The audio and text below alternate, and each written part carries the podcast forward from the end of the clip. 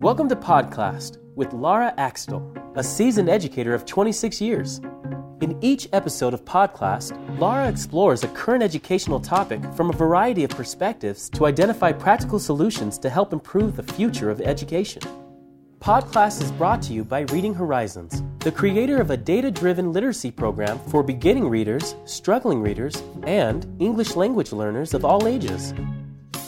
And now, Podclassed with your host, Laura Axtell. Hello, my name is Laura Axtell, the host of Podclassed.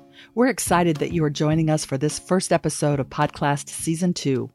We have some very interesting topics to bring you in the next six episodes, including today's candid conversation with Dr. Mark Seidenberg, a cognitive neuroscientist who has spent decades studying the brain and the connections to language and reading.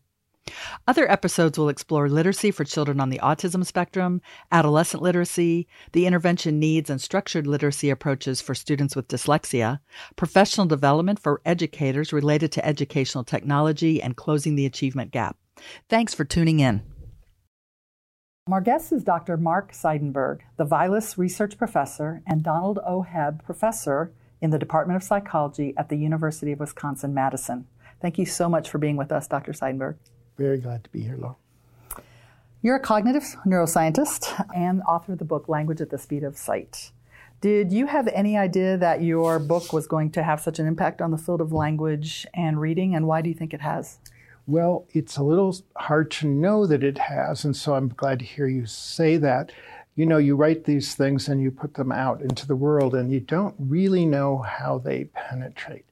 Um, I wrote the book a bit out of a sense of frustration because I thought that we were missing a lot of opportunities in terms of bringing the science together with educational issues.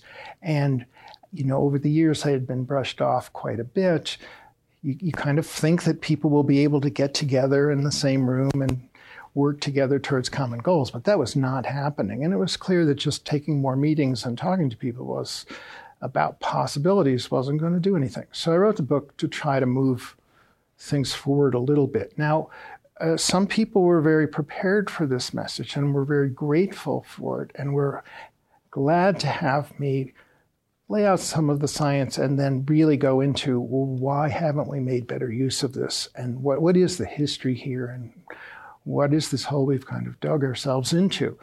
But there are other people who you know the book kind of replayed some of the polarization in the field. And so there are other people who won't open it because they already know that it's not actually relevant to what they do. So I'm glad to hear that it's had penetration. I've gotten great responses from a lot of people. I'm really glad to have done it. I'd like to put it in the hands of parents, especially. We've got a reader's guide to it that we're going to just distribute for free to make some of the concepts a little easier to follow. And basically, if it has some positive impact, I'll be just really thrilled. So, in your acknowledgments, you thank your mom for allowing you to always be able to pick whatever book you wanted to. And you mentioned that you still have a copy of The Boy Scientist. Yes. Did you always know you were going to be a scientist, that you were ever going to be um, working with the brain?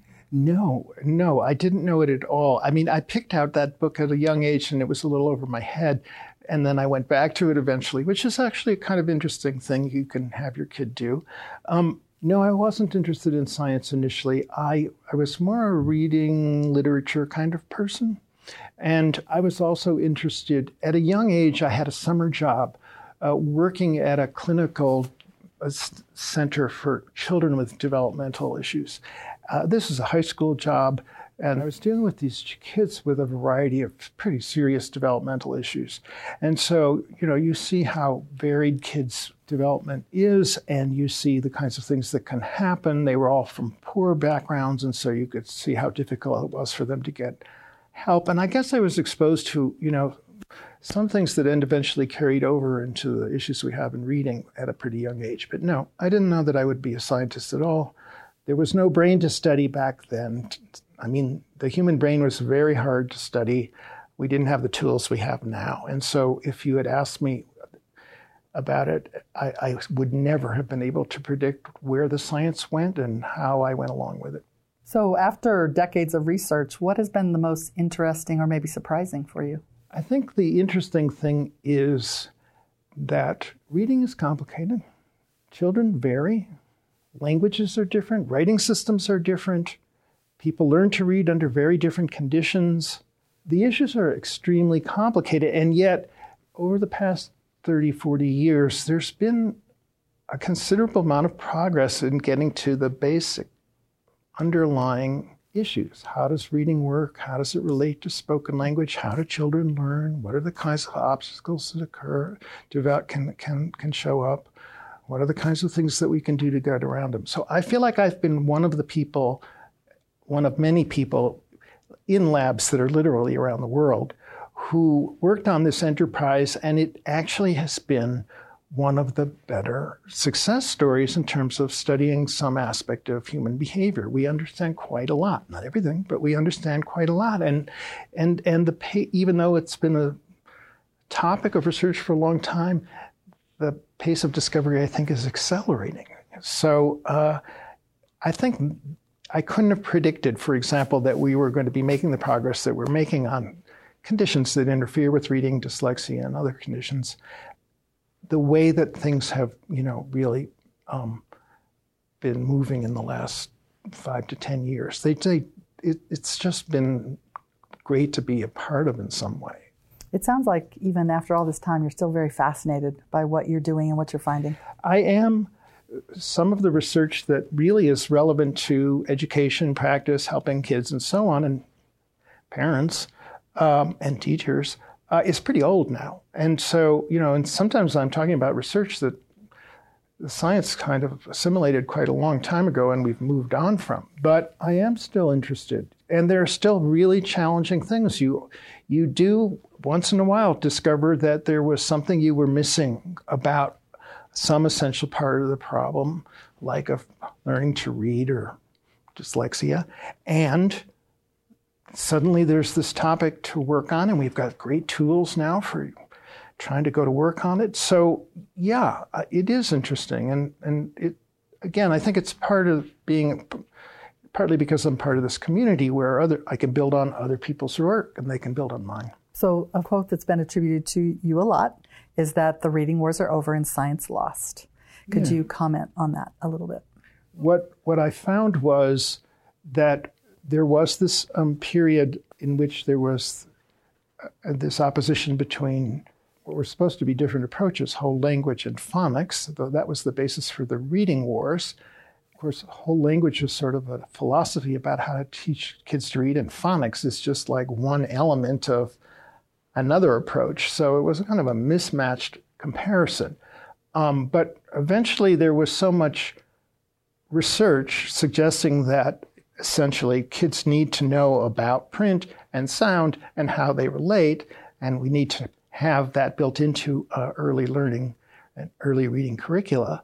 Eventually, there was so much research about this, and so many people discovering it, and so much publicity in uh, in in the media that um, educators were forced to respond. And the response that I saw initially was balanced literacy, and balanced literacy was just sort of a slogan which said use the best of, you know, each approach.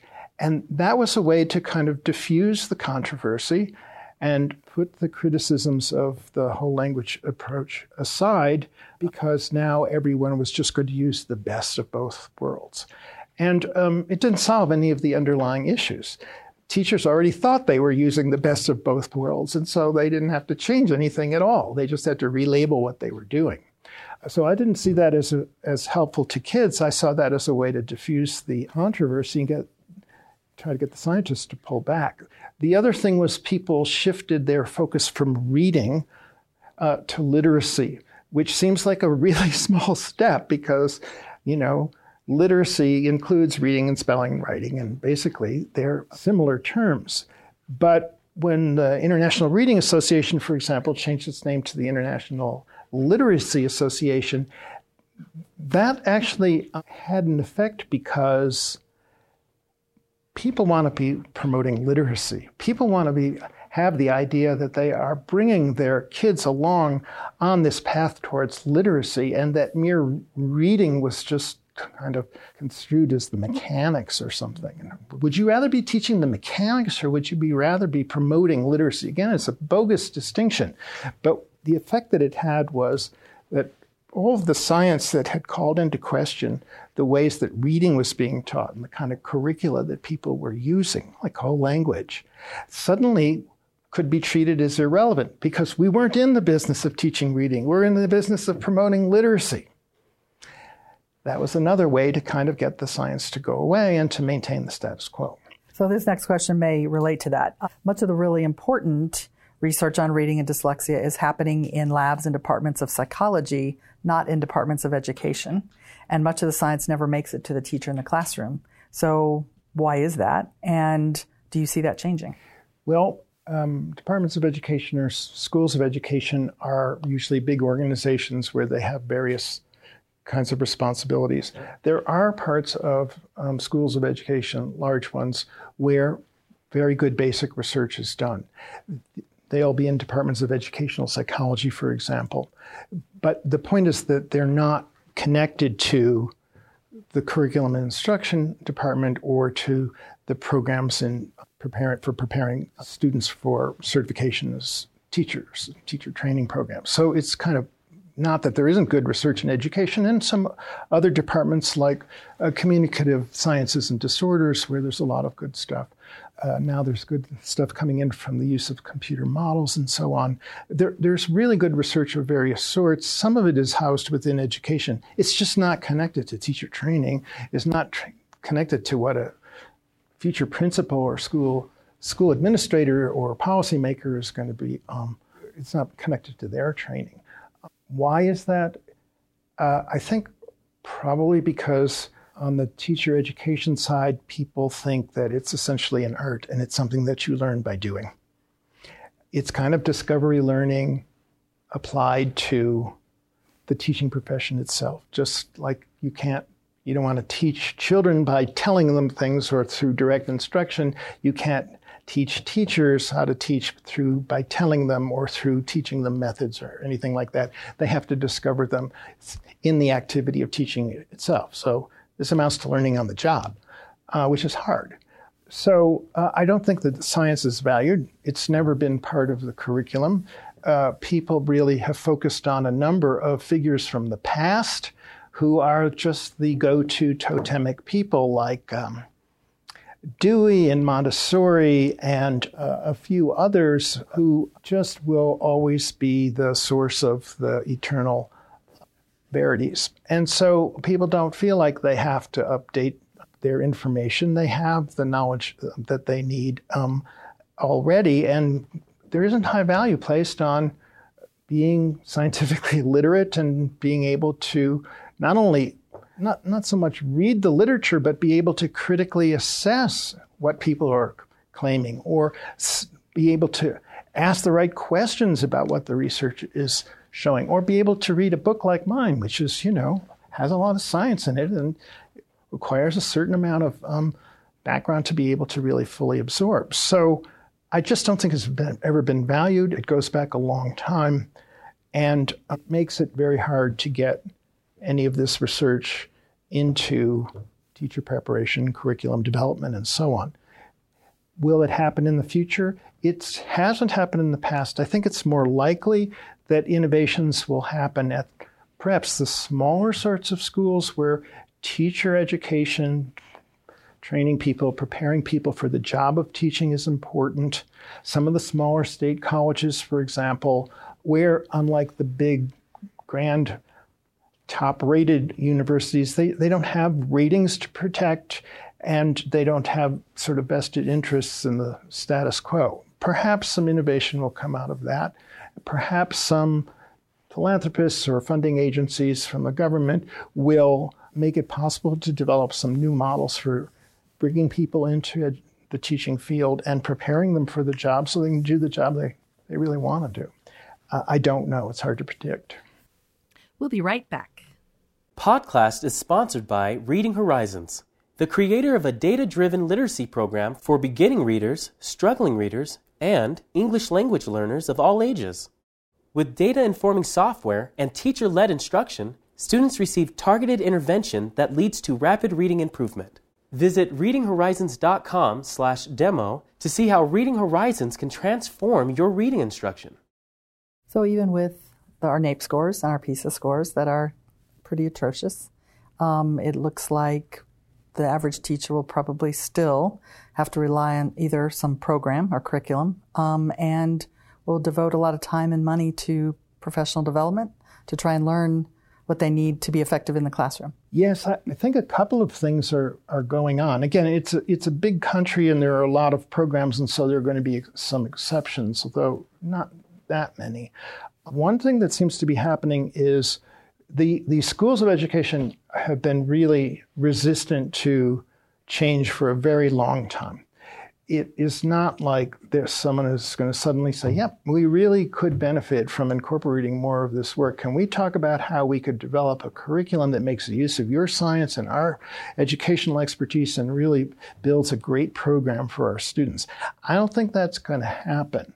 If the teachers don't get better training, then one possibility is that we'll end up relying much more on software. I mean, we'll end up having, you know, um, the software that's put out by the sold by the big educational corporations, um, which will take over some of the day to day instructional activities, and the skills required for the teacher's position aren't going to increase. They might actually even decrease because now there's this other tool that they can rely on.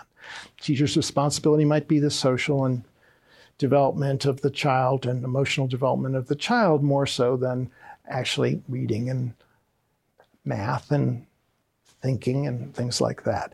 I, I wouldn't want to predict the future, but I don't see the schools of education changing, and there certainly are. Um, other possibilities now that actually, and, uh, expensive though they may be, uh, and uh, that can be relied upon, possibly further demeaning the role of the teacher, which is would be a shame. That kind of leads to this too, which is educators and parents spend a lot of time trying to find what works for struggling readers. Could you talk a bit about the What Works Clearinghouse and the reality of its usefulness in identifying really what works? Sure. So we could all use solid information that would help us get through the thicket of programs that are out there. There are many kinds of programs developed by many different kinds of individuals and corporations and so on. And how's a person to know what's actually got a scientific basis or has been shown to be effective or not?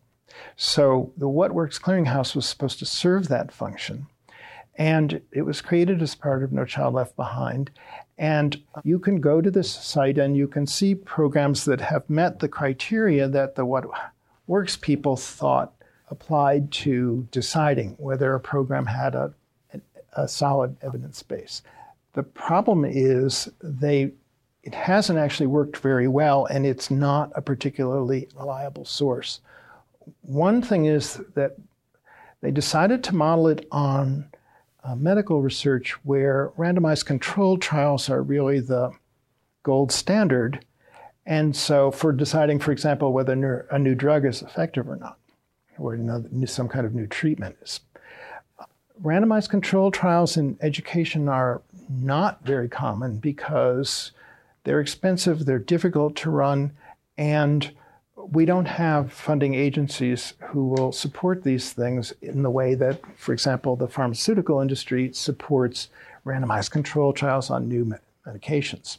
So, what that meant was that the Works Clearinghouse was not considering most of the research that's been done in the field. They narrowed themselves down to studies that had a particular methodology. There aren't enough of them to really um, do the job give us the information we need. And moreover, often the ones that are done are done by people who are not at arm's distance from the a product that they might be selling. So um, you have conflicts of interest where the only studies that actually showed that the program worked were conducted by people who had a vested interest in the product that's being sold. There may be other repositories, archives, uh, websites that serve this purpose better coming along. We certainly need it because, you know, anyone can market a, a, a, a, curriculum for first and second, third grade reading and sound good, maybe have a good story, and yet we wouldn't really know that it's effective because it hasn't actually been tested properly. So we need this. What works should have done the job, but it hasn't. Let's focus on some solutions. Could you discuss the Flexner report? Uh, you mentioned that in the book um, as a possible model for change. Yes, so the Flexner report was in the early 20th century, and it was essentially a review of the practices that were in place at programs that were training physicians in that era late 19th century, early 20th century. And at that point, medical education was nothing like it is today. Uh, it, there were private, anybody could get into the business. The training didn't have a scientific basis. And essentially, it wasn't very good. And Flexner wrote a scathing report about it, both documenting what was wrong with how physicians were being trained, but also he synthesized developments that were going on at a few universities at the time, Johns Hopkins, Harvard, and a few others, where they were developing a new model for how to train medical professionals. So Flexner both critiqued the existing medical schools and he presented this model for medical education, which is still which revolutionized medical education, changed it into something that's very much like we have today, which is a combination of classes, instruction, and hands on activity um, that is guided by um, advanced um, skilled professionals. So the Flexner Report is an example of how a profession came into being. Medicine became a, a, a profession be, because the Flexner report had such enormous impact. The question I raised in the book was whether something could happen, something like that could happen in education. Someone could lay out a better plan for how to prepare people for education, how to bring good people into education, how to support them during their education, and then when they make the transition into a professional setting. I don't actually think it's realistic at all because uh, in you know, the turn of the 20th century, those existing medical schools were not very good. They weren't very successful. And when a better model for how to do it came along, the universities, which had a certain amount of power, influence, and, and funding, could build new programs. And the old ones disappeared. That situation we have right now is very different we have uh, schools of education that are very well established. I think the people think they're doing a good job. People want to think they're doing a good job. They don't think that the problems that we see in education are due to any due to them. They see them as due to societal problems like poverty. And so it's not a situation where if you present a new model, suddenly there, there's just too too many entrenched interests that are too powerful to just um, imagine that they're going to change overnight in the way that medical education really did change almost overnight in the US. Don't think that's a model that's going to work. Something a little less revolutionary is going to have to be a little more incremental, might be the approach rather than just trying to. Whole, trying for wholesale change. So let's talk about that. If you could make recommendations based on your perspective and what you've seen, on what you know works, what recommendations or suggestions could you make incrementally that would move the dial on reading achievement in the U.S.? Well, I can certainly imagine building programs that are better. It would require funding. It would require, for example, a program that went into a little bit more depth about the science, in addition to dealing with the education side in more depth, um, might take longer for a student to get through. That's going to mean there's tuition and other expenses. Perhaps there is some philanthropist or some other way to make it so that getting better training isn't a financial burden. I would certainly lean on universities to try to overcome these gaps, these separation, the chasm between education and science. Some top down influence on getting the relevant parties to cooperate on programs that would be um, beneficial would be helpful. And if that were done in perhaps a few places and successful, um, maybe that would cause other dominoes to fall. I, I, do think that a lot of attention focuses on things to do with teachers in, in service training, and that can be very good. Again, teachers have to be incentivized. They have to realize why it's relevant, why it's important to do. It can't be something that comes at great cost to them. And, you know, or many organizations try to bring educators together to give them um, updated information and so on. Maybe we could do that on a grander scale. It's hard. You know, there are groups that are trying to work from the bottom up to change attitudes and to spread information. And I, I do think information knowledge is good and that if it can it can indeed have an impact especially if it's coming from the practitioners the parents the people who are on the front lines and not just coming from the top down. Beyond that, I think it's really a pretty deep hole. And so I would really uh, like to see some broader changes in education, which would include tra- teacher training, but also how education is funded, how we deal with kids from lower income backgrounds who don't have the same opportunity, and so on. I don't have an instant solution. I do think there's a lot of information to capitalize on, and I think there are people who are interested. Perhaps people knowing that there are other people who share their attitudes and beliefs and goals um, would allow us to get a critical mass uh, together to make things happen a little more quickly. Well, you mentioned money, and I just wonder if you know the money that the Gates Foundation and um, Chan Zuckerberg has been really pouring into education um, is directed in the right at the right point. Well, it's clear that there are places that funding would could be directed that would be very helpful. Now, those particular foundations support some kinds of projects that are quite interesting. Uh, Zuckerberg, in particular, is funding some basic research. But I don't know, it might be that training teachers or preparing people for education, careers in education, which is the way I prefer to think of it, is just not glamorous enough for philanthropy, you know. It is certainly a place where an influx of funding would be helpful, but it, it also, there have to be changes on the job, right? We have many states where um, teachers are underpaid.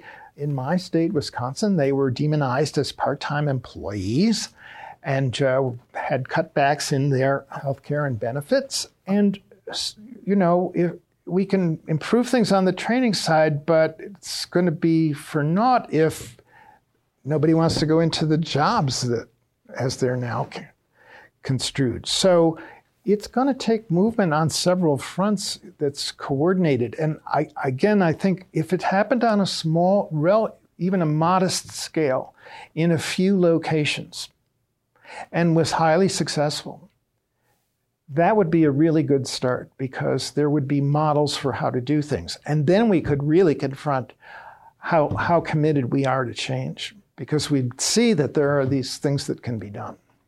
Dr. Seidenberg, thank you for your time and your willingness to share your expertise. I've been very glad to talk to you. Thank you. Thank you for joining us for today's episode of Podclassed. To be notified when future episodes are available, subscribe to Podclassed on iTunes. Also, if you enjoyed today's episode, leave us a review. Podclassed is sponsored by Reading Horizons, the creator of a data-driven literacy program for beginning readers, struggling readers, and English language learners of all ages. Visit readinghorizons.com/trial for 14 days of free access to our software.